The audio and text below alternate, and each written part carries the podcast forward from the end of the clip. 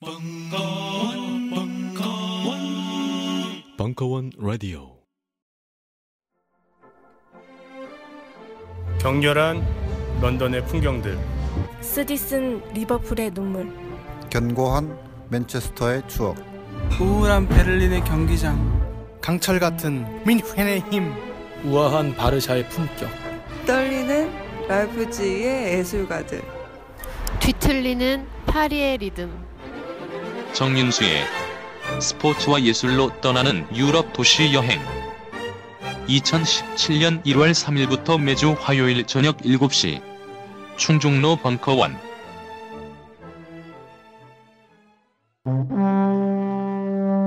철학 박사 강신주의 더 필로소피. 국가는 불가피한가? 일부. 2016년 9월 8일 강연 지금도 참 재밌는 게 경상도에 강연을 가면은 강연장에서 어, 국기에 대한 경례가 시작을 해요. 어, 박근혜 정부 들어와가지고. 그러니까 우리 옛날 멘트랑은 좀 달라요. 어, 뭐 이렇게 나는 자랑스러운 태극기 앞에 조국과 민족의 무궁한 영광을 위하여. 예? 뭐 뭐였죠? 몸과 마음을 바친다 이런 거예요, 사실. 근데 그게 조금 뭔가 수정주의고 모던하게 좀 바뀌었을 뿐인데 요진즉슨 몸 바치자. 국가를 위해서 몸 바치자. 이, 이 논리거든요. 그러니까 충성의 논리죠, 사실은. 이걸 너무 당연하게 여기죠. 그래서 옛날에 이제 강연 갔을 때 그냥 해요. 그냥 그렇게 해요. 그러면 이제 그런데 강연의 첫 멘트가 그거죠. 촌스럽다고. 어, 쪽팔리다고. 어, 인간들이 있고 그 다음에 인간들의 삶을 편하게 하기 위해서 어떤 국가들이 있어야 되지. 인간들은 다 죽어도 돼요. 국가만 유지되면 돼. 어, 이런 논리가 전체주의 사실 논리거든요. 그런데 사실 여기서 자유롭지 않아요. 여기 계신 분들도 자유롭지 않을 거야. 그 이제 철학 공부하거나 인문학 공부하는 사람들한테서 시금석이 국가에 대해서 뭔 개소리야 하고 비판을 할 수 있어야 돼요. 그건 진짜 중요한 거예요. 신에 대해서 no라고 할 수 있고 국가에 대해서 no를 no라고 할 수 있고 아버지에 대해서 no라고 할 수 있는 게 궁극적으로 그, 그 철학이나 인문학 공부하는 그 하나의 성취예요. 그 임제 스님 얘기를 안 해도 부처를 만나면 부처를 죽여야 된다. 부처를 만나면 부처를 죽여야 된다. 스님이 그 얘기를 하잖아. 아, 당연하죠. 내가 성불 하려고 그랬는데 내가 부처가 돼야 되는데 누군가 누군가 다른 부처 시타르타를 모시고 따르면 자기가 어떻게 부처가 돼요? 그 저 지난번에 이제 금선사에서 어 저기 일요 설법을 해서 그때 한 어, 세네 분 세네 분 와가지고 승소라 그러죠. 어, 사찰에서는 이제 그 저기 국수를 승소라 그래요. 승소 어, 중도 웃는다. 어, 중승자에 웃을 소자 써서 어, 중들도 똑같은 거예요. 어, 기숙사 생활하는 여학생들처럼 군것질 네, 정해진 시간에 밥 먹는 사람들은 여러분들의 영양분의 대개는 군것질에서 오는 거 아세요? 어, 이거 군대 가서 깨우쳤어요. 군대 가서 중간에 먹지를 못하잖아. 너무 배가 고파요, 막. 돌아보니까 우린 계속 뭘 먹죠. 어, 몇몇 그 여학생들이나 그 여성인 그 제자들을 보면은, 어, 초콜릿을 먹기 위해서 다이어트를 하는 아이도 봤어요. 뭐, 특이한 사람들이 많아요. 그 일요설법 거기서 갔다고요. 갔는데 이제 불교가 가장 나쁜 게 이제 발버둥인데 제가 봤을 때 촌스러운 발버둥이 기독교 벤치마킹을 많이 해요. 찬송가 대신 찬불가도 만들고 뭐 이렇게 했는데 사실 촌스럽죠. 그리고 이제 설법이 다 끝난 다음에 거기 이제 법안 스님이 이제 사람들한테 성불하십시오 이래. 참 웃기죠. 말도 안 되는 소리죠 뭐. 참불하고 있는데 성불하라고 또 그러고 막 헷갈리죠. 네, 그리고 막 노래도 재밌어요. 우리 불교에서 삼보라고 그러거든요. 불법승. 불법승 들어보셨나요? 삼보. 부처, 그 다음에 법이, 어, 불법. 그러니까 가르침. 승, 어, 승력. 불법승. 이 세 가지 보물로, 세 가지 보물이니까 소중하게 여겨야 되죠. 근데 이거, 이걸 만든 것들이 뭐냐면 중들이 만들었거든요. 어, 시주하라는 얘기예요. 근데 그 노래에도 불법승 얘기를 또 한다고. 그래서 뭐 참 재밌죠. 중생들이 성불하면 사찰에 안 가요. 내가 부처인데 거기 가서 왜 인사를 해. 그러니까 이게 사실은 아이러니죠. 근데 그 아이러니가 이제 불교 내에서는 있기 때문에 그나마 낫고 기독교는 죽었다 깨나도 신 안 되고 예수 안 돼요. 거기는 그냥 심판 받으려고 거기 들어가는 거니까. 거기 뭐 인문학적 희망은 전혀 없죠. 그렇게 사는 사람은 살아도 되는 것 같아요. 뭐 비슷한 것 같아요. 그래서 뭐 어딜 가서라도 그렇게 얘기하셔야 돼요. 일단은 그냥 그냥 그냥 그렇게 시작하시면 돼요. 그냥 나는 국가를 부정한다. 어, 이렇게 얘기를 하면 여러분들은 훌륭하신 분이에요. 물론 상대방의 분위기가 안 좋으면 응? 굉장히 도저한 수준이에요. 그거는. 어. 그래서 오늘 이제 국가에 대해서 이제 이제 한번 보게 될게요. 어, 이제 살펴볼 거예요. 일본의 아, 번쩍이는 사람이죠. 가라타니 고진 중요한 사람이에요. 굉장히 중요한 사람이에요. 최근에는 그 도서 출판 빈가 어, 거기서 이제 고진 판권들을 다 가져서 내는데 번역을 그당 못하는다라는 그, 그 실망감들은 있어요. 그러니까 이제 뭐 일본어가 그렇게 어렵지는 않거든요. 우리랑 어투가 그러면 이제 국어가 안 돼서 그러는 건데 읽는 데는 지장은 없어요. 근데 초창기 때 이렇게 개별 뭐 송태욱 씨라든가 뭐 이런 분들이 어, 일본 근대 문학의 기원 뭐 이런 거 썼을 때 번역은 유려하거든요. 진짜 글 잘 써요. 어, 굉장히 잘 쓰는데 그, 그 양반의 하나의 정의죠. 수탈과 재분배의 기관이 국가다. 여기서부터 벗어나면 안 돼요. 여기서부터 생각을 하면 돼요. 다. 세금들 내시죠? 아니, 여러분들 음식 먹을 때 여기에 다 세금 들어있다고요. 우리나라 같은 경우는 이 간접세가 아주 치명적이죠. 제가 나쁜 나라예요. 여기에 무조건 붙어 있어요. 일본에서 물건 사보신 분은 아실 거예요. 물건을 사고 세금을 내요. 일본은. 책이 천행짜리다? 그럼 천행을 내고 세금도 내. 일본 사람들은 당신들이 지금 세금 내는 걸 주지를 시켜줘요. 근데 우리는 모든 제품에 이미 들어가 있는 거예요, 이게. 이게, 이게 들어가 있죠. 그리고 아직은 괜찮아요. 아직은 괜찮아요. 또 이제 돈을 많이 벌게 되면 세금을 이제 내는데 그 세금은 내야 되는 거예요, 그냥. 무슨 말인지 알, 알죠? 수탈이라는 말에 이상하게 생각하시면 안 돼요. 수탈은 내가 앙탈을 못 부리는 거예요, 그냥. 그냥 뺏기는 거야. 그냥 뺏는 거예요, 그냥. 군대 갔다 왔어요? 군대 갔다 왔어요? 안 갔다 왔어? 군대? 군대 왜 가요? 가야 되는 거예요. 무슨 말인지 아세요? 우리 조선조 시대 때 뭐가 있냐면 조용조가 있었다고. 쌀 바치고요, 부역 뛰고요, 특산물 바치는 거야. 우린 조용조라는 거 들어보셨죠? 그 세 개. 그것들이 너무 많이 수탈을 하니까 밀란도 일어나고 막 뭐 이랬었던 거 아니에요. 그 메카니랑 별 차이는 없어요. 우리 세금을 낸다고요. 이해되세요? 국가에서 수탈하는 거예요. 원초적으로. 우리가 내고 말고를 결정하는 게 아니라 그냥 내는 거예요, 그냥. 그냥 내야 되는 거예요. 그러니까 어느 날, 어, 어 올해는 돈 좀 벌었는데 공동체를 위해서 돈을 좀 한번 내볼까? 이런 게 아니에요. 그냥 정해져서 내는 거예요, 이게. 이 원초적인 문제서부터 먼저 고민을 해야 돼요. 국가를 이해를 하는 데 있어서. 일단은 수탈이다. 모든 게 그렇지만 종교단체도요, 돈이 중요하죠. 굉장히 중요한 거예요. 돈이 중요한 거예요, 사실.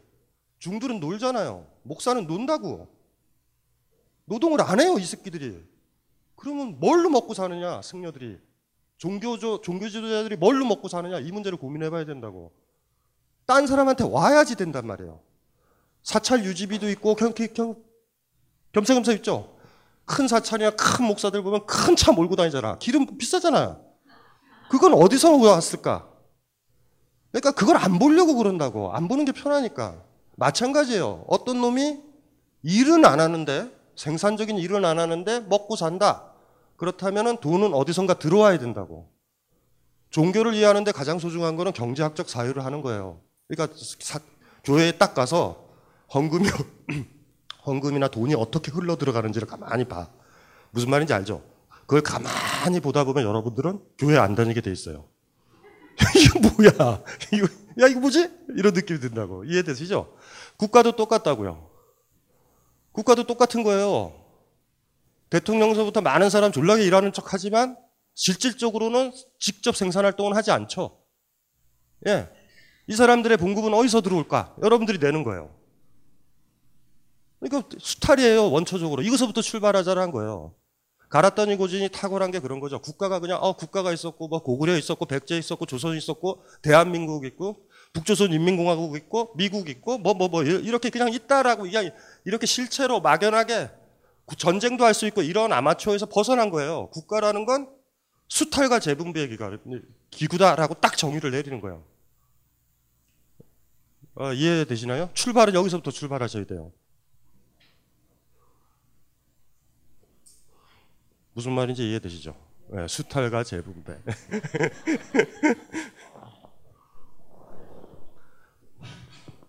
많이 고민을 많이 해보셔야 된다고 저게. 그러니까 교회나 종교단체는 수탈까지는 아니죠. 수탈까지는 아닌데 논리는 뭐냐 하면 아주 묘하게 그런 최소한의 헌금이나 시주돈 같은 것들을 안 내게 됐었을 때 나올 수밖에 없는 뭔가 이상한 분위기가 형성되어 있어요. 어. 요번에 저 금손자 갔었을 때 재밌었던 게 뭔지 아세요? 아우, 거기 있는 법안 스님이 경영을 잘 하시는구나. 이런 느낌이 사실 들고 내려왔는데 그게 뭐냐면 저한테 전화를 하셨다고 그 사찰 쪽에서 선생님 책을, 책을 샀으니 사인을 설법 끝나고 해주세요라고 그러더라고요. 그래서 내가 어? 어 이거 뭔웬 기특한? 그렇죠. 무슨 책인지를 안 물어봤죠. 철학대 철학 샀을 줄 알았어요. 이게, 이게 비슷, 이게 비슷. 감정 수업을 샀더라고. 감정 수업을 샀는데 문제는 어우 당혹스러웠어요 많이. 어 제가 설법을 했잖아요. 강연을 했으니까 거기 이제 모인 사람들이 만약에 강의가 조금 막 좋았다 그러면은 아 기념으로 사인 받고 싶을 거 아니에요. 그 제 옆에서 바로 팔아. 돈을 받고 책을 사고 내가 사인을 하는 이 메커니즘이에요. 그래서 하면서 음, 음, 음, 이게 뭐지? 그래서 이렇게 내려오면서 어, 영업을 잘하시는구나. 그래서 어떻게 앵벌이었구나. 어, 뭔지 알죠? 앵벌이 알죠? 앵벌이 어, 철학자 앵벌이 앵벌이 철학자. 어쨌든지 간에 뭐 어, 그렇죠 재밌죠? 어 재밌어요 그런 것들 보면. 옆에서 보면서 아유 신기하죠 신통방통 근데 재밌는 건 누구도 그걸 문제 제기를 안 해요 다 알고 있는 것 같아 다 알아서 그러는 것 같아요 사실 겸사 겸사 겸사 겸사 물어보고 싶었어요 감정 수업은 얼마에 뛰어오셨나요? 마진이 생겨야 되잖아 아 그래도 상관없어요 저는 어 그런 거 그런 건 상관없어 예 수탈과 재분배다라고 출발을 하는 거죠 자 이거부터 한번 봅시다 초창기의 국가 형태라는 건요 정착 생활을 안 했어요. 정착 생활을 우리 인류가 했다라고 그러면은 이제 문제가 심각한 거죠. 수렵 채집 생활을 한다고. 수렵 채집의 터프함들을 아셔야 돼요. 수렵 채집이란 건 굉장히 건강한 생활이에요. 그 초창기 들뢰즈가 유목민이라고 그러죠. 노마드. 노마드 기억나시죠? 노마드. 이 유목민적인 거예요. 유목민적인 거. 이게 이게 이거부터 출발하는 거고 그 다음에 농사로 들어가는 거예요. 어, 이, 이해되시죠? 이 시간이 전체 인류를 화석학적으로 따져보면 약 95% 시간이 이 시간이에요. 심지어 지금도 저 아메리카나 어떤 오지에는 노마드들이 사실 더 많아.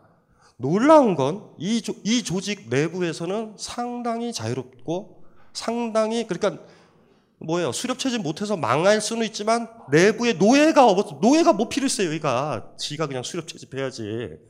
수렵은 보통 남자가 맡고 채집은 여자가 맡는 거예요. 뭐 그렇게 이제 사는 거예요, 그냥. 인구수는 정해져 있죠. 그리고 건강해. 일종의 아웃도어 생활을 하는 거예요. 근데 이게 문제가 뭐가 됐냐면은 철기가 발달하고 기타 등등 하면서 정착하기 시작하는 거예요. 씨앗을 심어서 음식이 곡식이 자란다. 채집의 문제는 뭐냐? 딱 따면 그냥 끝나는 거 아니에요. 그런데 누군가가 그랬을 거예요. 누군가가 어떤 이상한 사람 하나가 가만히 봤을 거예요. 그런 그런 인간들 때문에 우리 인류가 힘들어져요. 다. 어쨌든 그, 그거 가만히 본 거지. 어 이게 잘하는 걸 봤겠죠. 그 중에 씨앗 하나 있죠. 처음 처음 시험했었을 때 이 사람의 감격은 미로 짐작이 돼요. 한번 어떤 땅에다 그걸 심어 봤을 거야. 이게 난리가 있나? 뭐 이런 생각도 들게 본 적이 없으니까. 그죠? 났잖아. 그게 싹이 낳는 순간 끝난 거예요, 이제는. 이제는 길러서 먹겠다. 이렇게 돼버린 거야. 길러서 먹겠다. 그러면서 우리는 정착을 하게 돼요. 이해되시나요? 그 다음에 인간은 정착을 하기 시작해요. 동물의 세계에서 제일 위험하고 어, 삶이 안 좋은 동물은 정착하는 동물이에요. 공격에 타켓이 되잖아. 늑대라든가 삭, 우리나라에 삭 있거든요. 그 삭이라든가 이런 것들은 자기 활동 범위가 굉장히 넓어서 개체 수가 한두 마디만 늘어도 딴 쪽으로 옮겨가요. 뭐 무슨 말인지 알죠? 아주 넓게. 그래서 우리가 요새 로드킬 많잖아요. 로드킬이 많이 생기는 이유가 막 그쪽에서 막 우리 인간처럼 이렇게 강의실에 이 런 이런 분위기 없어요. 이런 분위기 없어 동물 사회에서는 이거 있을 수가 없는 거예요. 인간만 이러고 있어. 옆에 살냄새 나는 거 싫지 않아요? 예? 그러니까 우리 우리 막 화장품 바르고 그런다고요. 그 그건 왜냐하면 타인의 냄새와 온기는 굉장히 불쾌해요. 사실상 무서운 거야. 이해되시죠? 그 어쨌든지 간에 이렇게 정착으로 들어, 들어오게 되면서 우린 굉장히 사실 위험해진 거예요, 사실. 이제, 이제 그렇게 되는 거죠. 자, 다 하나, 둘, 셋 해서 다 정착으로 가질 않아요. 정착을 해. 정착을 하니까 이 사람들이 타켓이 돼요. 유목민들한테. 약탈 경제의 처음 시작은 그거예요. 중앙아시아 쪽이라든가 이런 쪽에 아직도 수렵 채집하고 있는 사람들이 옛날에는 뭐 했어요? 옛날에는. 그냥 수렵 채집만 했잖아. 늑대처럼 산 거죠. 얘네들이 너무 많이 따갔네? 여기 물이 안 좋아? 그러면 딴 숲으로 가는 거예요. 뭐 이런 식으로 살았겠지. 그런데 메소포타미아부터 대규모 있죠, 대규모. 대규모 그런 곳에 정착을 하게 되니까 타켓이 정해진 거야. 그래서 그들은 이제 수렵할 필요는 없어요. 정착민의 마을만 습격하면 돼요. 가을쯤. 추수 끝나고. 왜냐하면 추수 전에 가면 자기가 수확을 해야 되잖아. 아, 이건 있을 수 없어. 다 끝났을 때 하면 되는 거야. 이해되시죠? 그래도 왜 정착을 했겠어요? 훨씬 더 예측 가능한다고. 생산량이 많아져요. 인간의 비만은 거기서부터 시작했어요. 정착서부터. 그리고 인간이 최초로 농사를 지으면서 류마티즘서부터 관절염이 드디어 오기 시작했어. 아웃도어가 아니라 기계식 농업, 기계예요, 그게. 우리가 제가 어깨 만든, 망가진다. 컴퓨터 계속 이 자세로 써서 그렇잖아. 농사 이 자세 뭐예요? 이해돼요? 이러니까 어떻게 한쪽만 과도하게 운동하죠. 수렵 체질 때는 얼마나 건강해서 뛰어야 돼요. 간혹 가다가 화살도 쏘고 뛰고 어. 맹수가 달려들면 쫄라게 떼야 돼요. 막 속도 빠르지. 온몸으로. 어떨 때는 곧만 나면 나무 위로 올라가야 되고. 수영도 해야 되지. 건강하죠. 온몸이. 이해되시죠? 우리가 여러분들이 요새 필라테스나 요가 하고 있는 것들이 그거 하고 있는 거예요, 지금. 똑같은 자세에서 계속 일을 하니까. 그러면서 이제 고질병이 생겼고 모여 살면서 질병이 생기기 시작해요. 이해되죠? 모여 살면 안 돼. 모여 살면 안 돼. 모여 살면 병균이 득실득실 거리는 거예요, 원래. 가장 큰 문제는 뭐예요, 모여 살면? 똥 문제를 어떻게 해석할래, 해결할래요, 똥 문제를. 이거 썩잖아요, 이거.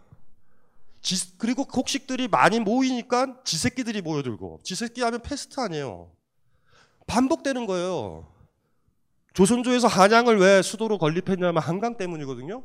한강은 뭐냐면 상수도면서 하수도라고. 사찰 가보세요. 사찰이 어디 있나? 물가 옆에 있죠. 상류에서 물을 먹고 밑으로는 중들이 똥 놓은 게 빠져나가야 된다고. 그게 고여있으면 썩고 병이 드는 거예요. 풍수지리가 별게 아니라니까. 계룡산의 그 강은 너무 좁았어요. 한강은 넓은 거야. 지금은 달라졌죠. 상수도가 발달해서 그냥 서울은 100만 정도 살면 50만 살면 좋게요. 똥 누면, 똥 싸면. 지금 천만 정도 되잖아. 천만이 한강에다 똥 싼다고 생각해봐. 지금 그걸 강제로 지금 우리가 풀어버리는 거예요. 뭐, 뭔지 아시죠? 강제로 해독도 하고 제거도 하는 거야. 이해되시죠? 모여 살면 생기는 문제는 너무 많아요. 질병, 병 엄청 많지. 병 퍼지고. 우리가 간혹 가다 옛날에 병 생기면 어떻게 했냐면 그 사람을 격리하는 거 보셨죠? 격리한단 말이야, 격리. 근데 애초에 수렵 경제 같으면 건강해요. 수렵 경제 때 굉장히 빨리 죽었을 것 같다고 생각하죠. 안 그래요. 실질적으로 남아메리카의 원주민들이 그렇게 빨리 죽나요? 그렇지 않아요. 농경사에 들어오거나 고생하고 일하거나 전염병 걸리거나 이래서 많이 죽지. 아웃도어 생활하는 사람들이 건강하다고. 그러니까 우리는 이제 정착민이에요. 우리는 정착민이라고. 그러니까 이 정착의 시스템, 종교도 나오는 느낌 물씬 나지 않아요? 병이 돈다. 떠나지는 못한다. 무섭다. 옆에 죽고 친척이 죽고 많이 모여서 농, 농업을 하니까 제사장 생기죠. 금방 생긴다. 한 걸음이면 좋게요. 노마드들한테는 초월적 종교가 존재하지 않아요. 아, 사자 같다고. 비가 안 오면 견딜 뿐이야. 음식이 안 먹으면 참아야 되는 거야. 무슨 말인지 알죠? 여기가 상태가 안 좋다? 그럼 빨리 줄래 가서 잡아야 돼. 정착민은요. 떠나본 적이 없어 눈을. 가뭄이 들면 어떡할래? 기도해야지. 여기서부터 온갖 나약함들이 생기는 거예요. 들레즈가 책에서 유목민을 강조하는 이유가 그래서 그래. 그 건강함들. 그러니까 농사 짓는 거와 자본주의에서 직장 생활하는 게 별 차이가 없다는 걸 아셔야 돼요. 직업병 있죠. 육체의 특정 부위만 쓴다고 우리가 제가 무슨 말을 하는지 아시겠죠? 네.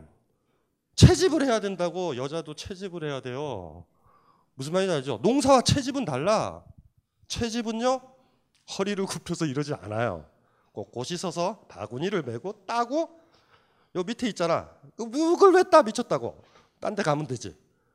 농사는 여 안에서 수확을 해야 되기 때문에 허리를 시골에 와서 할머니들 봤어요? 농사 짓는데 제일 힘든 게 뭐예요? 고추밭. 와, 고추밭은 죽음이에요. 고추밭은 뭐냐면요. 수확하거나 김매거나 그거 딸 때 졸라게 더울 때 해야 된다고. 거기 할머니들 허리 콕 숙여가지고 멀리서 보면 짐승 같아요. 고슴도치. 허리도 안 펴지세요. 매년 매년 고추밭에서 일한 할머니들의 허리는요 휘어져요 그냥. 노마드 여인이면은 결코 있을 수 없는 허리의 휘어짐. 자연에 살아서 허리가 휘어진 게 아니라니까요. 집단으로 일을 하기 때문에 그리고 농업으로 특화된 육체를 가지고 산 거예요. 농사 짓는 몸과 직장에서 일하는 몸, 운전하는 몸, 자본주의에서 몸들 있죠. 그거랑 차이가 뭐가 있어요? 부품화돼서 움직여서 전체적으로 좋아하는 상실되고 한쪽만 가대해지고. 우리 그런 거 아니에요, 다 그렇죠? 우리 다 안경 쓴 거 있잖아요. 이거 이게 병폐 아니에요, 저 저를 포함해서. 예? 안경을 왜 써요, 안경을? 옛날에 지금 몽고의 어떤 부족들은 아직도 시력이 8.5를 유지하는 부족이 있어요. 우리 눈은 그래야 된다고 수력과 채집이면. 그래서 옛날 고대 서사시를 보면 재밌어요. 뭐 저 멀리서 까마귀 두 마리나 독수리 두 마리가 싸우는 얘기가 있다? 심해 있을 수 없지. 우리는 보이지도 않는데. 이해돼요?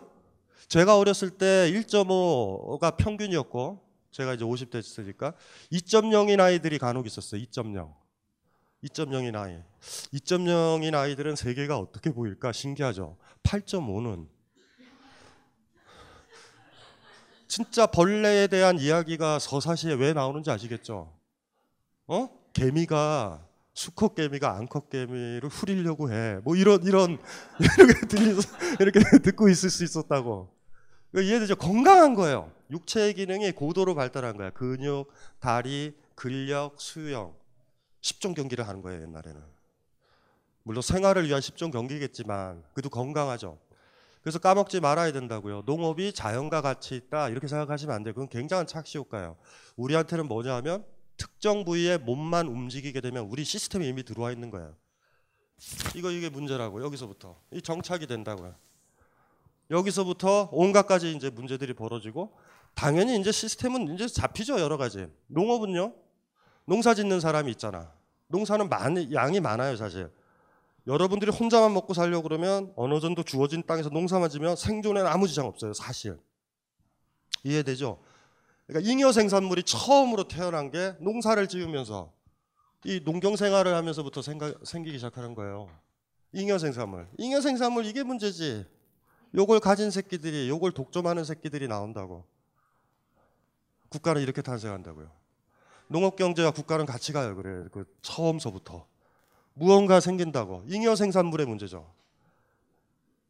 앞 아메리카 인디언들의 지혜는 뭔지 아세요? 축제를 굉장히 많이 한다.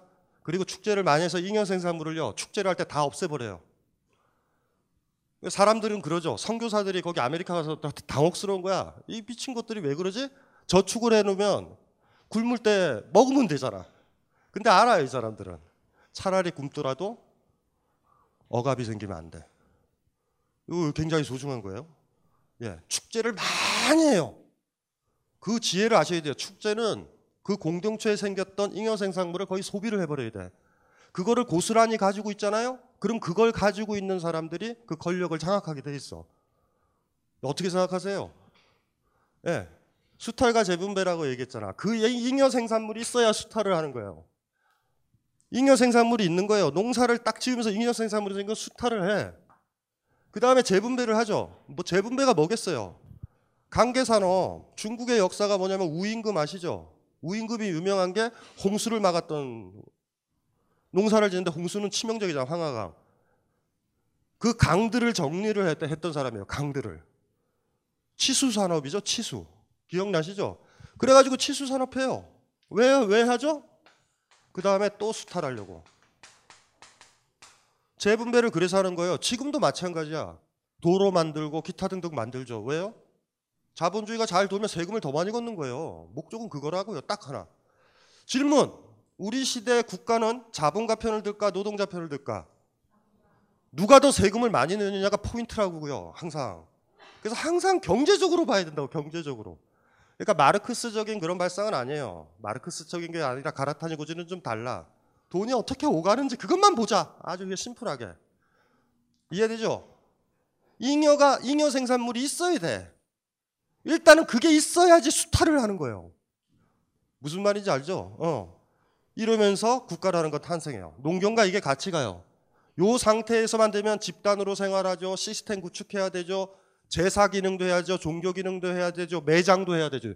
노마드였을 때 무슨 매장을 하고 무슨 제사를 지내고 무슨 선산을 왜 미쳤다고 만들어요? 거기 돌아올지 안 돌아올지도 모르는데 여기 이렇게 되면서 모든 일들이 벌어지는 거예요, 사실은. 다 파생되는 거예요. 농업혁명 심각한 혁명이에요, 사실 우리한테는. 이게 이게 이 진짜 심각한 혁명이에요. 농업혁명. 농업혁명 플러스 철기. 그러니까 딱 결합하면 농업혁명은 일어나거든요.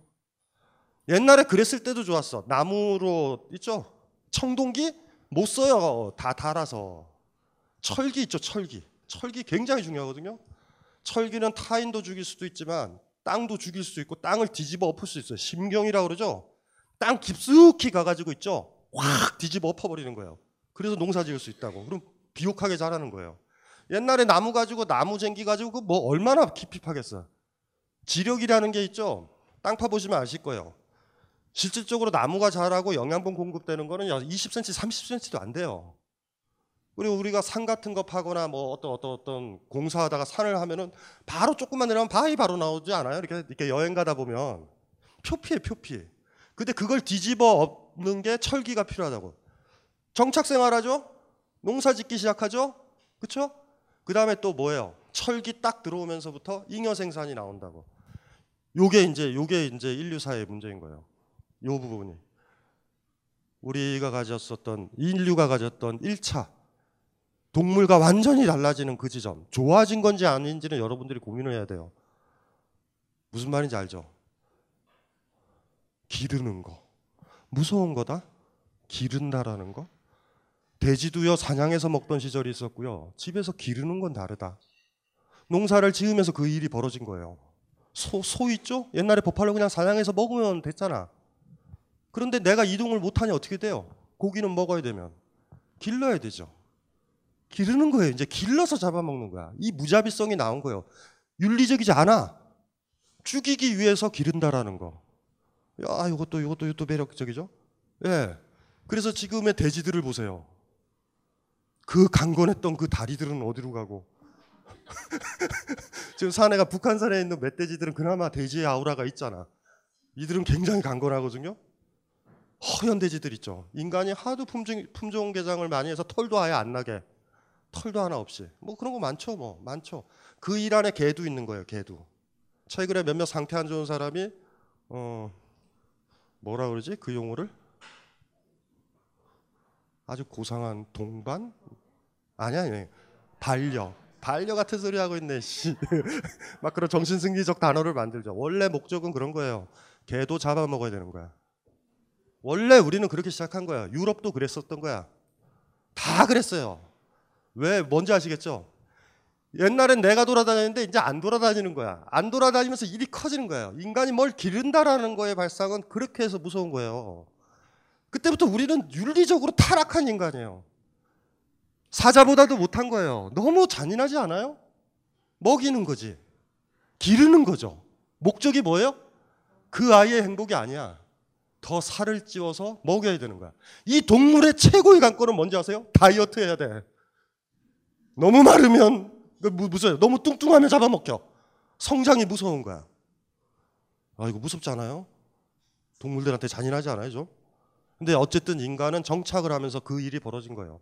옛날에는 뛰어다니면서 채소 먹고 뛰어다니면서 고기 잡아먹고 이랬는데 이제는 멈추니까 세계를 내 중심에서 모조리 다 기르겠다라는 발상을 하기 시작하는 거예요. 여기서부터 모든 문제가 벌어져요. 요 지평 정착과 농경생활의 지평에서 개고기 식용 문제를 고민하시면 돼요. 어, 이게 핵심이니까. 예. 지금은 이게 더 분리가 됐죠. 우리가 길러서 먹진 않잖아. 기르는 사람들이 있는 거예요, 지금은. 그래서 여러분들 아주 편하게 먹죠. 아무 일도 없다는 듯이. 응? 예쁜 송아지의 눈을 파란 눈을 보셨나요? 송아지 눈 본 사람 있어요? 장난 아니다. 눈은 우리한테 항상 얘기해요. 날 잡아먹을 거예요? 우리, 우리는 그, 그거는 못 잡아먹어. 어, 우리는 고기로 된 걸 먹어요. 얼마나 깔끔해졌어. 누군가가 처리를 해주니까. 그죠? 물고기 좋아요? 생선 좋아해요? 좋아하잖아. 잡아먹어요? 우리 칼질해서 아 그걸 안 하잖아. 어머 꿈틀꿈틀거려 이러잖아요 우리는. 근데 해 좋아하잖아. 네 마찬가지예요. 요 간극이 보이시죠? 예, 정착 생활이다라는 것 굉장히 인간 중심적인 생활이 여기서부터 시작되는 거예요. 세계를 내 중심으로 재편하는 거예요. 다 끌어당겨서 식물도 식물 입장에서도 다 황당한 거죠. 그쵸? 무슨 말인지 알죠? 다 그때부터 다른 종을 지배하기 시작하는 거예요. 다른 종을 지배한 유, 효율성은 굉장히 세서 잉여 가치는 분명히 훨씬 더 많이 남아요. 농경 생활에서부터 비만이라는 게 존재하기 시작한다. 여러분들도 항상 비만 상태 아니에요. 왜 비만 상태인 것 같아? 응? 왜 비만 상태인 것 같아? 너무 많이 먹어서? 아니 안 떼서 그래요. 서울에 사자를 한 50마리만 50 50만 마리만 풀면 굉장히 건강해져 여러분들. 막 뛰어다녀야 돼. 건물에 나와도 잘 봐야 돼요. 이렇게 혹시 퓨마가 나를 섭지나 눈도 나중에 안경도 벗어야 된다고. 눈이 계속 시력이 발달해요. 0.5에서 1.5 봐야지 사니까 무슨 말인지 알죠? 오늘 이제 강건해지는 거예요. 요 요 생활이에요. 노마드의 이 생활을 한번 사유 실험을 해보시고 아니면 뜻하는 분이 있으면 해외여행 갔을 때 미국, 뉴욕, 런던요, 파리 우리랑 비슷해요. 자본주의화 돼 있기 때문에 남아메리카를 가야 되고 저 태평양의 섬 하나로 기들어가야 돼요. 수렵 채집을 어떻게 하는지 그리고 그들의 내면은 어떤지 그들의 노래는 어떤지 그들의 축제는 어떤지 그들의 육아는 어떤지 거기에 모든 실마리가 있어요. 까먹지 마셔야 돼요. 그렇게 살아오는 사람도 있어 불편을 못 느끼고 대부분 그리 살아왔어요. 하지만 정착, 농경, 국가 생기면서 문제는 심각해져요. 이제는 국가 내부 시스템에서 국가가 이렇게 당당하게 주장했죠. 내가 너희들 통제하고 관계 사업도 하고 잘 돌볼 거야. 그런데 너무나 궁핍해진다. 딴 국가를 공격해야지. 여기서부터 대규모 전쟁이라는 게 벌어지는 거예요. 계속 계속 이제 그 다음서부터요. 일파만파예요. 요 경계선상이 중요한 거예요. 정창민과 유목민. 들레즈의 정치 철학, 역사 철학 책의 주저가 청계의 고원이에요. 청계의 고원. 청계의 고원에서 가장 중요한 게 노마드와 정창민이라고. 왜 들레즈가 이 노마드에 사로잡혔는지 아시겠죠? 이게 그냥 이게 이게 잘못 이렇게 이해를 하면요, 아 원시 시대 아니야 이렇게 생각한다고. 어 그, 그런 게 아니에요 절대. 그러니까 저 바로 저 부분, 바로 저 부분이 없어진 거야. 궁핍했지만 아니 궁핍도 안 했어요 사실은 잘 살고 있으니까 영양 상태 충분하고 이동할 수 있으니까 이쪽 사람들이 이렇게 넘어온 거예요 지금. 우리는 여기에 길들여져 있는 거예요. 우리가 반성하기가 힘들죠. 요쪽 때 국가 국가 존재하지 않아요. 국가 없어. 국가 없어요. 오늘 다룰 사람이 누구냐면 홉스랑 클라스트르인데 클라스트르라는 사람 정치인류학자예요. 정치인류학자. 남아메리카에 가서 그 인디언 사회를 보면서 이 결론에 이르죠. 이 인디언 사회는 국가에 대항하는 사회라고. 국가가 생기는 걸 원천에 막으려고 모든 문화, 모든 간섭, 모든 예절, 정치 제도를 만들었던 곳이라고. 클라스트르의 국가에 대항하는 사회, 예, 중요한 책이에요. 번역도 잘 돼 있고 어, 굉장히 중요한 책이죠. 오늘의 뭐 주된 관심은 클라스트르예요. 클라스트르. 피에르 클라스트르의 국가에 대항하는 사회. 홉스는 누구냐? 홉스는 씹기 위해서. 홉스는 씹기 위해서 다룰 뿐이에요. 어, 홉스는 너무 진부한 얘기고 박정희도 이런 얘기했어요. 홉스적인 얘기. 뭐 다 해. 이거는 국가를 강조하는 사람들은 다 하는 것 같아요. 어. 그래서 이제 이거 이 노마드에 대해서 한번 인디언 사회에 대해서 한번 국가가 없는 사회에 대해서 한번 고민을 해보는 거죠. 오늘은 그러니까 좀 커요. 테마가 좀 크, 크다고 이해되시죠? 예. 그 전에 가야라는 국가를 아세요? 가야라는 작은 국가가 생겼어요. 이게 지키고 있잖아. 그리고 신라가 있잖아요. 신라가. 정착 상태에 있고 이들의 시스템은 이제 너무 뻔하죠. 대다수는 농사 짓는 거고 이 농사 지은 것들을 조용조든 뭐든 수탈을 해서 왕족들은 만들고 사는 거예요. 이해되죠? 그 돈으로 궁궐도 만들고 사는 거야. 그리고 여기에 기생해서 화엄종이나 이, 이, 이 인간들은 뭐 하겠어요 또? 에? 다시 또 돈을 받아가지고 어, 금부처도 만들고 이러고 사는 거야 그냥. 이런 양쪽이 다 그렇게 살아요. 무, 무슨 말인지 아시겠죠? 신라가 위기에 빠졌다. 그 해 생산량이 현저히 떨어졌다. 그리고 재분배를 더 이상 못하게 됐다. 가만히 있으면 밀란이 일어나죠. 요 조건에서 제일 좋은 건 전쟁이라고. 가야를 공격한다고 합시다. 이겼어. 이기면 어떻게 돼요? 이 사람들은 신라에 있는 사람보다 등급이 낮아지겠지. 이해되죠? 그리고 실, 그렇게 해서 통일이 하나가 됐다. 이렇게 신라가. 그러면 이제 시스템이 어떻게 되냐면 처음엔 대등하게 이렇게 이렇게 싸웠잖아요. 싸우다가 이제 신라가 가야를 병합한 신라는 이렇게 된다고. 신라 기득권 세력들 가야에서 약간 투항 세력 밑, 밑에 게- 밑에 되겠죠? 저항 세력 어, 뭐, 뭐, 뭐 이렇게 이렇게 되겠죠. 아니면 가야 민중까지 하면 등급이 쫙 정해질 거 아니야. 요때까지만 해도 요때까지만 해도 이 사람들은 알아요. 우리 아버지가 실- 전쟁에서 져가지고 우리가 이렇게 신분이 낮게 더 많이 일을 하게 신라 계급사에 편입됐다는 거 알 거 아니야. 이게 몇 년이나 가겠냐고. 시간이 지나면 다 신라 사람이라고 생각한다고요. 교육을 받아서. 여기 가야 출신들 많아. 신라에 복수할 수도 없어요. 신라가 없어졌기 때문에. 이게 대량 난감이다. 시간이 200년 지나가지고 여기 가야 사람들이요. 신라를 위해서 목숨을 걸었을 때 어떻게 생각하겠어요? 그때 전쟁에서 죽은 가야의 그, 그 선조는. 저 병신 새끼들. 우리는 이렇게 해서 여러분들이 대한민국의 국민까지 내려온 거예요, 지금. 이해되세요? 이거 얼마나 슬퍼. 이게 슬프잖아. 이게 몰라, 지네들이.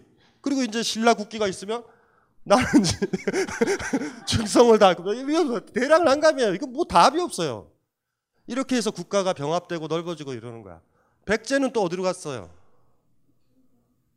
뭐 또 일본으로 갔다 그러지 말고 백제 사람들은 또 그렇게 들어가는 거야. 잊어버리는 거예요. 나중에 한 국가가 만들면 그걸 희석을 시키고 교육을 시켜. 우린 고려라고, 우린 조선이라고, 우린 대한민국이라고. 그래야 수탈이 원활해지고 재분배도 원활해져요. 시스템이. 인간과는 무관한 거예요. 이거는. 우린 그렇게 교육받고 훈육받는다고. 요거 생각해 보면은 자기 조상이 김씨 중에 가야인 사람. 어? 지금 뭐 하는 거예요, 지금? 어? 가야의 한이 느껴지지 않아요? 가야산에서 대부분 좌측에서 평야, 지금 요새는 골프장 생겼는데 거기서 전쟁에서 당신의 20몇 아버지, 할아버지가 죽었다니까. 쓰러지면서 그랬다고. 이 치욕을 어떻게 갚을까? 지금 뭐 하는 거예요, 지금? 가야국을 복원시킬 생각 없어요? 어떻게 생각해? 좀 애잔하죠? 이래서 이렇게 흡수되는 거예요, 이렇게. 예? 이렇게 흡수되는 거예요, 그냥. 이렇게 흡수돼서 하부 계층으로 들어오는 거예요, 다. 뭐 아주 쉽죠. 음. 국가라는 거는요, 기르는 거랑 똑같아요. 농민들이 농경 생활하에 못 도망가니 그들을 기르는 거 아니에요. 왜 수탈과 재분배를 해? 다시 재분배해서 먹이 주고 또 빼어가야 되는 거 아니에요. 왜, 왜, 왜 강을 정비하고 이래요? 수확량이 많아져야 세금을 더 수탈하니까. 너무 많이 수탈하면 생산량도 안 늘잖아. 예? 국가가 우리를 키우는 거랑 국가가 국민들이나 민중들을 상대하는 거랑 우리가 개돼지를 키우는 거랑 다름없다. 그래서 최근에 새누리당이나 보수당에서 그런 거야. 구역에서 개돼지. 맞는 얘기예요. 근데 여러분들 갑자기 왜 화가 나냐면 들킨 거지. 내가 길 내가 내가 도망도 못 가고 씨발 이렇게 사는구나. 이걸 들켜버린 거야 그냥. 그래서 화내는 거야. 아니 뚱뚱한 여자한테 야 돼지야 그러면 화내지만 날씬한 여자한테 돼지야 그러면 제가 풍만한가요? 이렇게 생각하지. 어? 똑똑해. 똑똑한데 너 무식해. 그러면 우리 화나요? 응? 무식. 이 얼마 만에 들어본 단어인가. 이러면 되잖아. 근데 화내는 사람 있지. 화내면은 무식한 거예요. 그날 그날 들킨 거야 나한테. 사람 간보기 싶다. 이렇게 톡 찔러가지고 화내면 진짜로 맞아. 음. 그렇게 못 도망가요 개돼지처럼 국가에 사로잡혀서 자기 마음대로 못한다. 개돼지 끌고 가듯이 도살장에 끌고 가서 죽이듯이 군대에 끌고 가도 끌려가요. 정신 승리하면서 국가를 지킨다고. 민주주의 국가라고 하면서 허울이에요 허울. 민주주의는 개뿔 그게 무슨 뭐 민주주의야. 그냥 끌려가면서 그 의미도 없지. 불쌍하잖아요 우리? 그래 쉬는 시간에 여기 1층에 가서 맥주나 마셔요. 빨리 마음을 마음을 가라앉혀.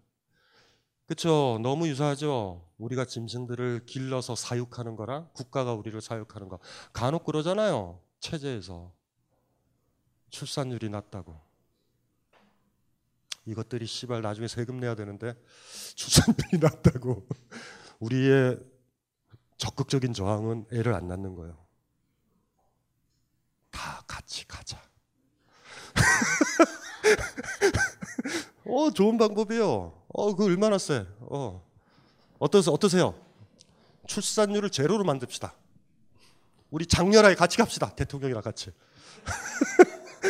우리가 우리가 생산도 못해, 수탈도 못해. 아 깔끔해요, 사실은. 뭐 뭔지 알죠? 기르던 돼지들이 단식 투쟁하는 거랑 비슷해. 그리고 돼지들끼리 서로 죽여. 막 이러는 것처럼 깔끔하지 않아요? 저게 사실은 제가 얘기했던 게 역사의 사실 모습이에요. 근데 저게 저렇게 하지 않고 저런 야비한 역사가 있으니까 이거를 퉁쳐서 이 기득권 세력들이 요, 요 신라의 왕실들이 자기가 지배하는 걸 정당화해야 되잖아요. 이건 굉장히 소중한 거예요. 최초의 철학자는 이 역할을 했어요. 최초의 지식인들은. 오만 장대한 아이 조선도 봐 융, 해도 육룡이 나르셔 뭘 육룡이 날라요 예? 이성계 집안 개백정 집안인데 만주에서 살았던 도대체 한민족인지 뭔지도 모르는 집안이야 집안 자체가 그런데 이제 이성계를 띄우려면 육룡 정도는 날라야 되잖아 다 존재 이유가 있어요 이렇게 이렇게 해서 이렇게 만드는 거예요 이렇게 무슨 말인지 알죠 이런 수탈 지배 살육 피라는 걸 없애야 되는 거예요 진시황은 그걸 실패한 거예요. 진시황은 너무 빨리 죽었어. 천하를 통일하고 나서 지금 치욕에 떨고 있는 애들 있을 거 아니야. 초나라, 제후의 후손들 뭐 이런 애들 있잖아. 대표적인 게 구론 아시죠? 구론. 구론 같은 애들도 그런 애들이라고 초나라 왕실의 그 저기 애란 말이에요. 이런 지식인들이지. 진나라가 만약에 도륙을 했잖아요. 진나라 장난 아니잖아요. 전쟁이. 진나라의 가장 큰 게 중앙아시아에 말을 탈 수 있었던 사람들이라고. 진나라는요, 이, 이, 이 뭐예요? 메이저 한족이 아니에요. 지금도 서안 아시죠? 실크로드 바로 옆쪽에 있잖아. 거기, 거기가 진나라의 땅이기도 하거든요. 그러니까 중앙아시아랑 별 차이가 없는 거예요. 이들이 잘하는 건 기병, 기병. 강력한 큰 말. 저쪽이 저 베트남 말이랑 달라. 몽고가 왜 그걸 지배했는데요? 중앙아시아의 말은 장난이 아니에요. 그 기병들이에요. 그 기병들의 무자비함들. 이해되시죠? 그러니까 얼마나 도륙을 했겠어요. 제가 얘기도 했지만 장평 전투 조나라 이기고 나서 투항했던 40만 명을 땅에 생매장했던 게 진나라라고. 왜냐하면 군인들은 평상시에는 생산력이기도 해. 농사를 짓기 때문에. 조나라 40만 명의 남자를 죽였다라는 거 끝난 거예요, 조나라가. 그 우리 옛날에 그 중국 영화에 보면 그래서 조나라 자객이 막 복수하려고 그러고 막 이랬던 거 있었잖아요. 그, 그 영화가 뭐죠? 그 재밌었는데. 영웅. 영웅이라는 영화 아죠? 이영걸 나오고. 그 영웅, 영웅 재밌다. 그때 그 사건이거든요, 사실. 그 그렇게 됐잖아요. 그러면 어떻게 되냐면 이들이 그 기억을 기억은 없지. 문서라는 까 말로는 못 해요. 진시황이 강하기 때문에 씨발씨발하면 안 돼. 그냥 받아들여야 돼 진시황을. 그런데 중요한 건 뭐냐면 말은 안 해도 기억은 하잖아. 진시황이 이 기억하고 있고 자기 아버지가 전쟁터에서 죽은 조나라의 유족들 이런 사람들 있죠. 이런 사람들이 다 죽을 때까지만 정치를 하면 돼요. 근데 그렇게 못했어. 진시황이 바로 죽자마자 이들은 그 복수를 하기 위해서 들고 일어나잖아요. 누누이 얘기했잖아요. 한 국가 체제가 건립이 되면 30년 이상 유지해야 돼요. 무조건. 그래서 그 국가 체제에서 처음으로 태어난 개돼지 새끼들 있잖아. 걔네들을 무럭무럭 키워가지고 어른이 돼서 국가기구나 시스템이나 관료로 등용될 때까지는 견뎌야 된다고. 우리가 그래서 일제시대 때도 우리는 해방 당한 나라잖아요. 해방 당한 나라야 하고 싶지 않았어. 초창기 한일합방 되고 한 15년까지는 저항을 해요 우리가. 30년 지나면 저, 그 기억을 가진 할아버지들이 살아있을 거 아니에요. 나라를 뺏겼다, 씨발. 우리 국모를 죽였어. 뭐 이런 애들도 있을 거 아니야. 그런데 자기 아이들은 일본에 가서 공부를 하고 경성제국대학을 다녀서 총독부 시스템, 일본 식민지 시스템에서 관료가 되고 대학 교수가 된단 말이에요. 자기 기득권이 돼버려. 그럼 끝나는 거예요. 그래서 1940년 이후에 급속도로 친일파들이 많아지는 거예요. 절망해버려. 끝났다. 젊은 세대들이 저항을 안 하는데. 그래서 까먹지 말게 우리 친일문인들은요, 버티다까지 버텼다가 막판이 조심하다고. 그 뭔지 알죠? 애인을 기다리다가 기다리잖아. 가야 될까 말아야 될까 이럴 때 기다려야 돼 대개는 오게 돼 있어. 근데 우리는 가. 어, 가고 나서 애인이 온다고 되게 되게 그렇잖아요. 무슨 말인지 이해되시죠? 비슷한 거예요. 3, 4년을 못 기다렸어. 그래가지고 일본 찬양하는 시들을 쓴다고 노천명서부터 서정주까지 다 이해되시죠? 그때는 뭐 본 거죠? 안 된다, 희망이 없다. 상해 임시정부 3회에서 지리멸멸을 하고요. 거의 알카이다처럼 테러 같은 것 정도는 하고 사실 세지도 않았고 무슨 말인지 알죠? 희망이 없는 거야. 희망이 없어. 절망하는 거예요. 일본 식민지 체제로 공고화되는 거예요. 그냥 그냥 가는 거예요. 그러다가 해방돼 버린 거라고. 비슷한 거죠. 신라 왕실은 계속 지속되는 거예요. 이렇게 계속 지속이 되죠. 그래서 30년 지나고 한 세대만 딱 지나면 이거에 교육받은 아이들이 생기는 거예요. 그때 무서운 거예요. 길들여진 개돼지들의 세계가 되는 거야. 그리고 많은 것들이 희석되죠. 무슨 말인지 알죠? 안녕하세요. 컴스테이션 대표 이경식입니다. 컴퓨터라고는 전원 버튼밖에 모르는 딴지스가 있다면 저희 컴스테이션으로 오셨으면 좋겠습니다. 오지랖 넓은 옆집 아저씨처럼 친절하고 상냥하게 컴맹으로서의 탈출을 도와드리겠습니다. 해치거나 물지 않습니다. 간단한 문의번호 011-892-5568로 연락 주시면 컴맹 탈출 작전 성공 딴지 마켓에 컴스테이션이 있습니다. 컴스테이션은 조용한 형제들과 함께합니다. 원래 얘네들을 강제로 지배를 했는데 마치 얘네들을 돌보기 위해서 지배를 한 듯한 논리도 나와. 왜냐하면 수타를 강조하지 않고 재분배를 강조하면 되니까. 이해되시죠? 국가가 빠져나가는 방법은 항상 그거예요. 내가 너희들한테 돈 걷고 이러지만 너희들을 부역에 동원하고 군대에도 동원하지만 그건 사실 나를 위해서가 아니라 너희들을 위해서야. 라고 얘기한다고. 국가가 자기를 정당할 때는 유사회로 다 그래요. 은덕, 은혜, 자애로움, 지혜로움 이렇게 얘기한다고. 이해되시죠? 이제 그러면서 막 전설들이 이제 만들어지는 거예요, 많이. 그래서 어쨌든지 간에 그래도 그래도 알죠. 초기는 강력한 어떤 지역 사람들이 강력하지 않아요. 이쪽도 정착민이에요. 이쪽도 정착민이에요. 무슨 말인지 이해되시죠? 만약에 중앙아시아 민족이라면 한 부족을 쓸어버리고 어떤 데서 수탈을 하면 그냥 떠나요. 근데 여기에 들어온 거잖아, 그냥. 딱 들어오죠. 들어오면 피지배자와 자긴 지배자가 되는 거야. 요걸 강고히 해야 된다는 느낌은 있다고. 그래서 동아시아 할 것 없이 모조리 다 서양 할 것 없이는 처음엔 왕권을 신의 권력으로 정당화해요. 신. 이해되시나요? 왕권 신수술도 나오고 동양에서는 우리 나중에 다루겠지만 동중서. 동중서 얘기해 볼까요? 요런 핏빛 역사 있죠? 예?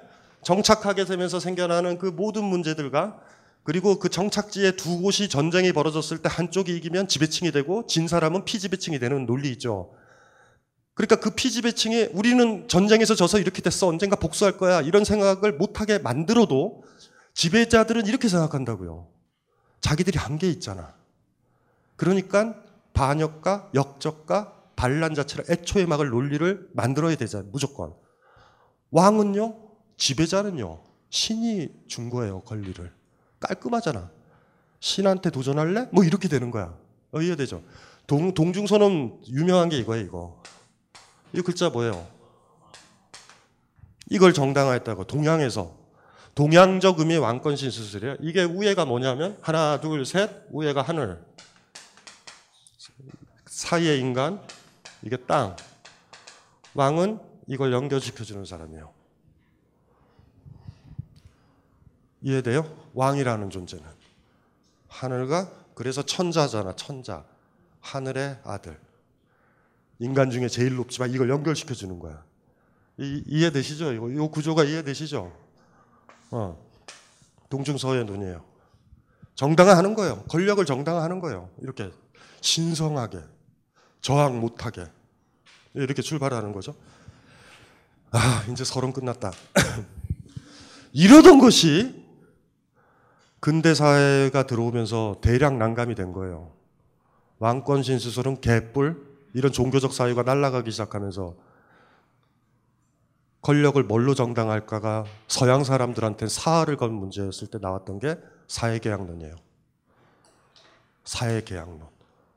사회계약론을 그래서 한번 볼게요. 이거 한번 보세요. 홉스 먼저 볼게요. 138페이지. 이거 저 이거 이거 재밌어요. 이거 묘한 역사 철학, 정치 철학이 들어가 있는데 138페이지요. 홉스가 이제 사회계약론을 거의 처음에 시작을 하는 사람인데 뭐 이 사람은 뭐 어려운 건 아니에요. 누누이 얘기했잖아요. 더 이상 왕권이라든가 이런 것들로 들어갈 수가 없었던 시대의 근대 사회가 들어온 거예요.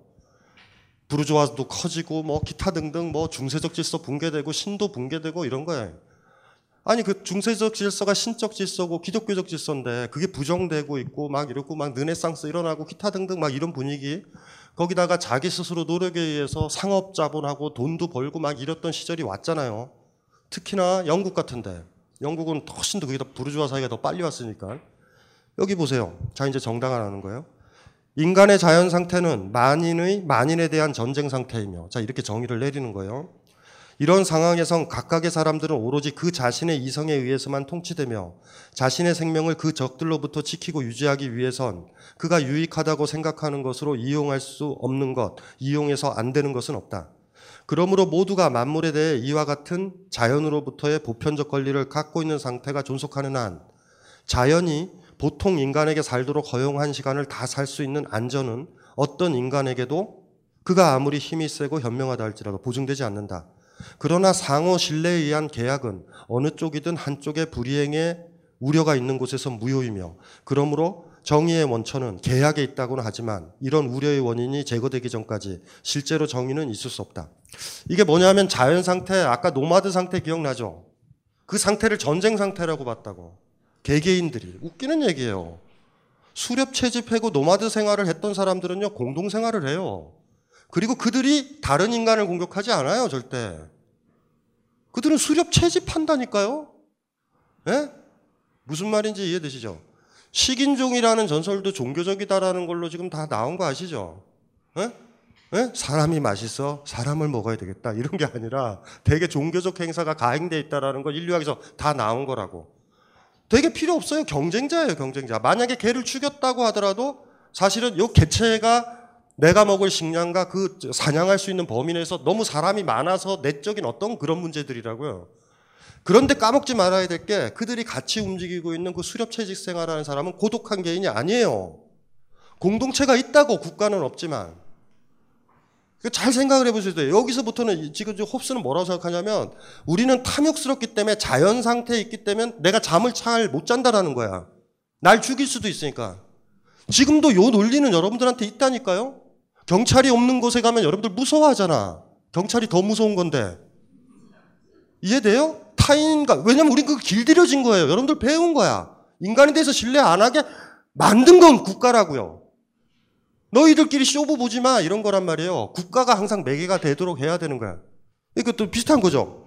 홉스는 그렇게 생각한 거예요. 거기서부터 출발하자는 거야. 자연 상태 개인은 갈등하고 대립하고 서로를 죽이려고 그러는 전쟁 상태인 거예요. 근데 내가 오늘 이긴다고 그래서 내일도 이기리란 보장은 없잖아.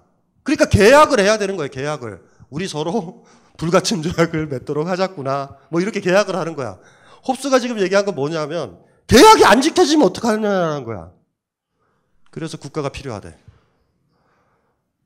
홉스의 사회계약론은 그렇게 들어가는 거예요. 이해되세요? 개인들이 막 싸우고 다퉈. 그래서 우리가 계약을 맺어. 근데 이쪽이 일방적으로 깰 수 있잖아. 그러니까 계약을 유효하게 유지시켜 줄 수 있는 리바이어던이라고 불러요. 바다괴물. 강력한 계약을 안 하면 그냥 확 뜯어 먹어 버리는 거야. 그러니까 계약 그거를. 그래서 국가가 탄생하는 거예요. 어때요? 사회계약론의 출발. 국가가 이렇게 정당, 정당화된다고. 바로 여기서 인간은 다투고 싸운다. 지금도 쓰지 않아요? 인간한테 자유를 주면 다툰다. 인간한테 너무나 많은 자유를 주면 다툰다. 지금 학교 현장에도 쓰여요. 내가 교단에 서야지 애들이 안 떠든다. 무슨 소린지 알죠? 물론 권위적인 선생님이 교단을 나가면요 애들 떠들어요. 근데 그 선생이 영원히 안 돌아오면 돼요. 아이들은 질서 잡아요. 선생한테 억압됐기 때문에 나가니까 떠드는 거예요. 친구들 불러봤죠? 자기 집에. 떠들던가요? 교실에서처럼? 우리 그렇지 않아요. 침묵하기도 하고, 그냥 음식도 먹기도 하고, 이해되시죠? 그닥 다투지 않는다고. 시끄럽지도 않아요.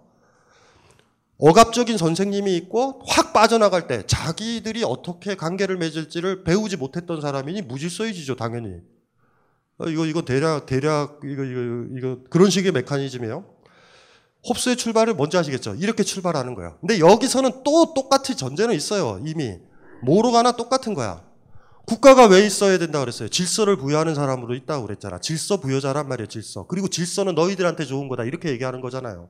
이거는 그냥 발상의 차이만 있지만 국가가 없었을 땐 서로 해친다라는 전제가 있다고. 국가 속에 들어가 있는 사람들은 그럴 것 같아. 왜냐하면 한 왕조가 붕괴됐었을 때 무질서를 자꾸 생각을 하니까. 어, 그럴 수 있을 것 같아요. 안 그래요? 국가가 없으면 막 혼동되고 막 난리가 되고 개판되고 성추행 난리가 되고 막 성폭력서부터 막 난리가 되고 막 이렇게 될 것 같죠? 어떠세요? 어떻게 생각하세요? 그렇게 생각하시는 분 이런 분이야. 나체촌에 가면 성범죄가 많으리라고 생각하는 사람이 똑같아. 나체촌에 가면요. 성범죄가 하나도 없어요. 옷을 입고 있는 애들만 옷을 벗기는 거예요. 추행을 하고. 나체촌에서 포르노를 살 것 같아요? everyday, everyday 포르노 day인데? 예? 여자의 벗은 몸, 남자의 벗은 몸을 봐서 뭐예요? 다 벗고 있는데. 예, 우리가 잘 모르는 거라고. 야, 옷, 옷 잘 입어! 성추행 당해. 근본적으로 해결하는 방법은 우리가 다 벗고 다니면 된다고. 극단적인 얘기지만 사실 맞는 얘기기도 해요. 나체촌의 범죄가 오히려 없다? 그리고 옷의 용도가 뭐겠어요 또? 우리, 우리 잘 사는 거, 부유함을 또 상징하잖아. 이해되시죠? 저 사람은 어떤 스타일의 옷을 입는가? 위게 나오고. 다 벗으면. 끝난다. 끝나요. 뭐 그거 가지고 얘기할 거 없다고. 홉스의 논의는 그래, 그닥 어렵지 않죠. 어, 개인은 사, 다툰다. 근데 여기서 제가 그거, 그 사람을 루소도 잡았어, 루소. 루소는 다르게 생각한다? 지금 홉스의 자연 상태는 어때요? 막 전쟁 상태지 막. 왜 이렇게 잠도 못 자? 홉스의 자연 상태는 어떠냐면 잠, 잠자면 죽는다. 잠자면 저 옆에 애가 공격한다. 지금 이런 그림인데 여기 한번 보세요. 139페이지. 루소요. 이 글은 뭐냐면 루소의 사회계약론이 있고 인간 불평등 기원론이 있는데 루소의 최고의 주조는 인간 불평등 기원론이에요. 이 책은 반드시 읽어야 돼. 루소는 굉장히 영민한 사람이에요. 글도 잘 쓰고 인간 불평등 기원론 우리한테는 주저라고 생각하지 않죠. 사회계약론이 주저지. 왜냐하면 인간 불평등 기원론은 폭탄이에요. 폭탄. 한번 읽어보면 이래요. 음. 어떤 자가 폭력으로 지배하면 다른 사람들은 다만 그 주먹에 굴복하여 한탄하며 시달림을 받게 될 것이다. 우리 사회에서는 그렇죠. 사장이 갑질하고 뭐 이러면 그냥 견뎌야 되잖아. 먹고 살아야 되니까. 딴 거 배운 것도 없고. 이해되시죠? 국가에 그냥 살고 있으니까 그냥 군대 끌려가야 되죠. 불이익이 또 많고. 이것은 우리 사회에서 흔히 볼 수 있는 일이다. 루소 당시요. 그러나 이런 일은 미개인 사회에서는 찾아볼 수 없다. 그들에게는 복종과 지배가 무엇인지 이해시키기조차 어려울 것이다. 어떤 사람이 남이 따온 가일이나 잡아온 먹이 또는 은신처인 동굴을 빼앗을 수는 있을 것이다. 빼앗을 수 있죠. 그렇지만 그가 어떻게 남들을 지속적으로 복종시킬 수 있겠는가? 못 도망가게 해야 돼요. 못 도망가게 해야지 노예라도 부리는 거 아니에요. 그 동굴 습격하면 그 사람 어디로 가겠어? 딴 데로 가버린다니까. 게다가 아무것도 소유하지 않는 사람들 사이에 어떤 주종관계의 사슬이 있을 수 있겠는가? 한 나무에서 쫓겨나면 그때는 다른 나무로 옮겨가면 그만이다. 주종관계란 사람들의 상호 의존과 그들을 결합시키는 서로의 욕구가 있지 않으면 성립되지 않는다. 그러므로 어떤 사람을 복종시킨다는 것은 미리 그를 다른 사람이 없이는 살아가지 못하는 처지에 두지 않는 한 불가능한 일이다. 이거 중요해요. 누구를 복종시키는 거는 다른 사람이 없이는 살아가지 못하는 처지에 둬야 돼요. 이거 중요한 거예요. 여자가 가부장제 사이에서 남자가 여자를 지배했던 이유는요. 결혼을 해서 들어오죠. 시집이 오지. 못 먹고 산다고. 전업주부들이 왜 힘든지 아세요? 남편이 아니면 못 먹고 산다고. 그 조건이 갖춰지면 지배를 할 수 있어요. 이거 어렵지 않아요. 조건이 뭐죠? 어떤 사람을 복종시킨다는 것은 미리, 미리예요. 그를 다른 사람 없이는 살아가지 못하는 처지에 두지 않는 한 불가능한 거다. 하나 더 단서. 그렇게 지배된 그 사람이 이 메커니즘을 까먹고 있어야 돼요. 남편이 나를 때리더라도 나를 돌봐주고 나한테 먹이를 주고 돈을 벌어온다. 이렇게 생각하도록 만들어야 돼. 나를 위해서. 중요한 거예요. 이거, 이거 알면 안 돼요. 요거 중요하다고. 와, 이 정도면 영민하죠. 홉스가 어떻게 감히 루소한테 덤벼요? 제가 옛날에 그랬잖아요. 정치와 역사를 이해할 때 가장 중요한 두 가지 개념이 뭐예요? 제가 이거 얘기했죠.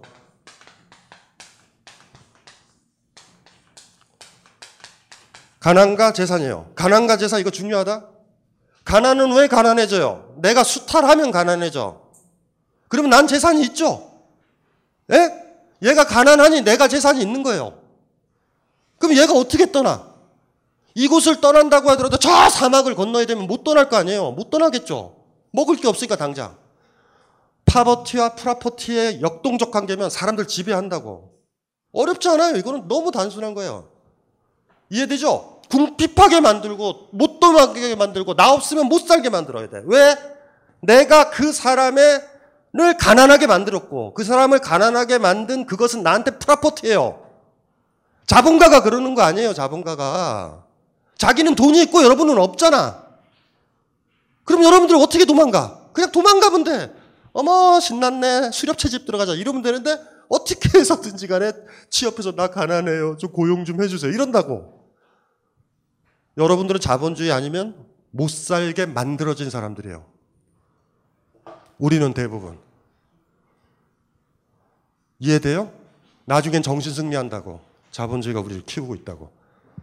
직장에 취업. 직장에 취업 안 되면 직장에 취업을 하면 못 먹고 사는 거고 남을 위해서 노동을 해서 돈을 받아야지만 되고 이 메커니즘이 완전히 들어와 있는 거예요. 누군가가 나한테 돈을 줘야 돼. 나는 돈이 없는 사람이야.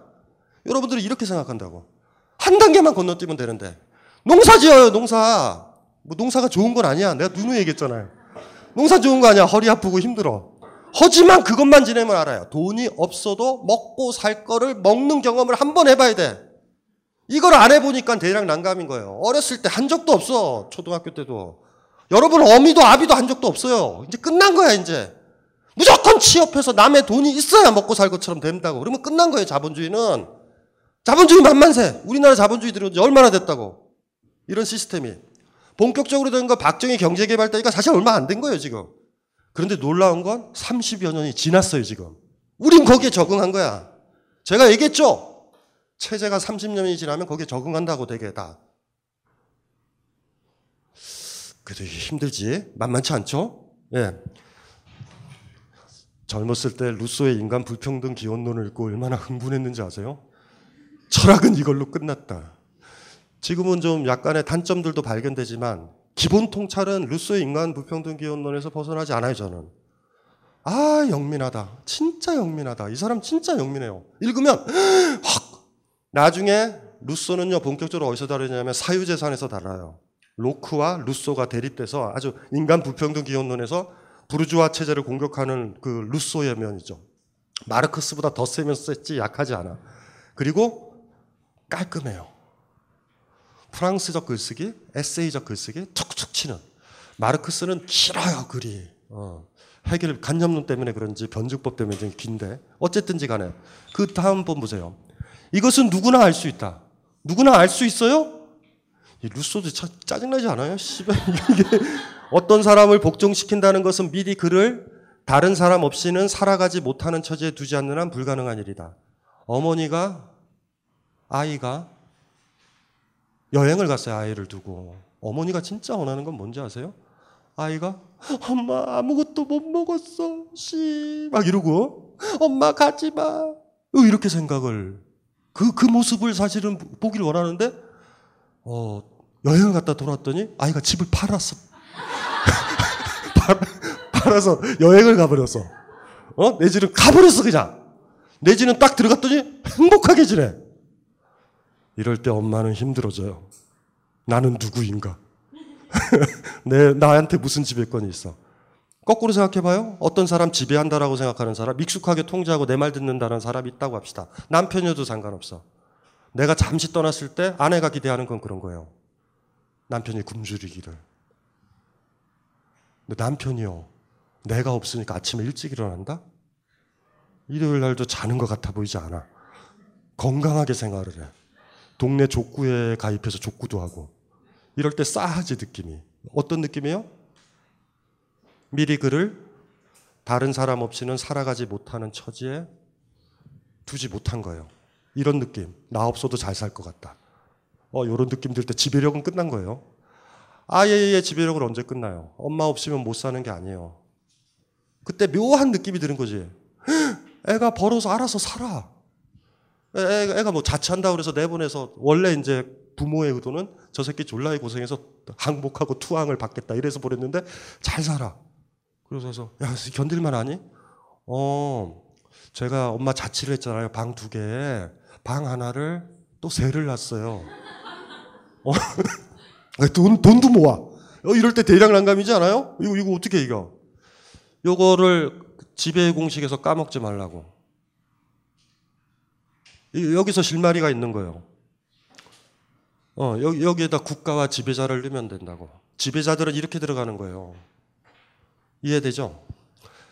그런데 이와 같은 처지는 자연 상태에서는 존재할 수 없으므로 거기서는 누구나 구속에서 떠나 자유의 몸이며 강자의 법률이 무용지물이 되고 만다. 법률 얘기를 안 했지만 법률도 당연히 나오겠죠. 지금도 마찬가지야. 지금은 우린 부르주아 시스템이잖아. 모든 법률이 자본가 위주로 되어 있어요. 음. 죽었다 깨나도 우리는 법인세 안 올리잖아요. 그렇죠? 절, 절대 안 올려요. 여러분들을 수탈하는 쪽으로 선택하지. 지금 법률 내용 아시는 분? 민법서부터 국회에서 하고 있는 그 많은 것들. 논리적으로는 어떻게 된 거냐면 우리가 대표를 뽑고 대표들이 법률을 만드는 거야. 근데 우리가 그들을 뽑는 건 맞는데 그들은 우리를 위해서 입법을 하지 않아요. 이해돼요? 심각한 문제라. 법률의 특징들은 강자의 법률이야. 질서 유지의 법률이기 때문에. 이것도, 이것도 심각한 문제예요. 나중에 뭐 이거는 뭐 더 깊게 얘기를 해도 돼요. 근데 그냥 단순하게 생각하면 돼요.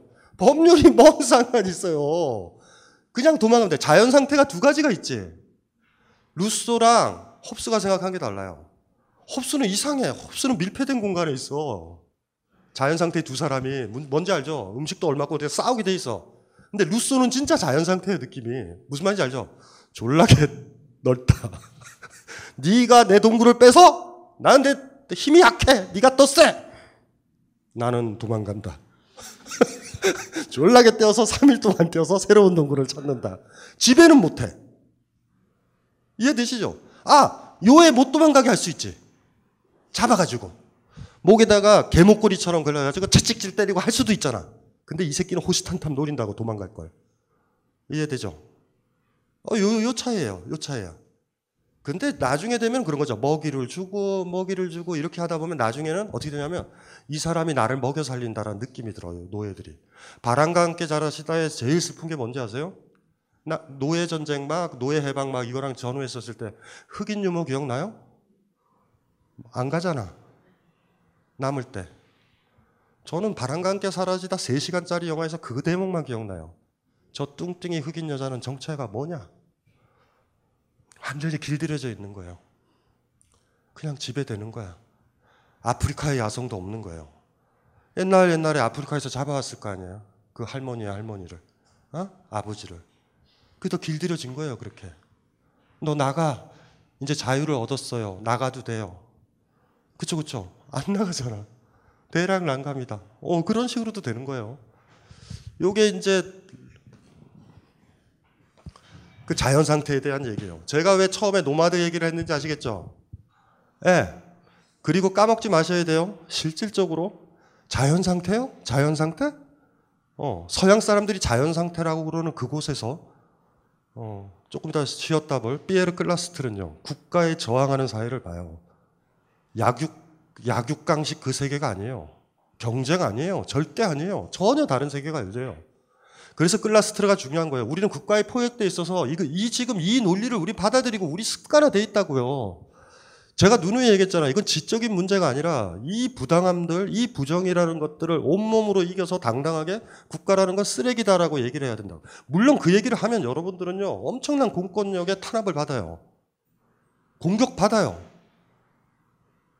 이걸 어떻게 감당할 것인가? 이건 여러분들 숙제라고. 신에 대해서 노하해서 노해야 된다고요 온몸으로. 똑같이 국가에 대해서 노라고 온몸으로 해야 된다고. 요건 만만치 않다. 요건 만만치 않아요. 국가라는 건 최종적으로 목숨을 걸어야 될 수도 있다고. 힘든 문제예요, 사실. 더더군다나 우리 사회에 있어서는 음, 굉장히 힘든 문제야. 요 정도 되면 어, 우리가 오늘 논의하는 지평 정도, 그 조금 이따 다룰 클라스트르 정도 수준에서 여러분들이 삶이 영이 되면 강력한 주체예요. 어, 진짜 그 정도 주체가 돼야 민주주의가 간신히 감당될지도 몰라요. 굉장히 센, 굉장히 센 정도. 이 강의는 벙커원 어플에서 동영상으로도 시청하실 수 있습니다.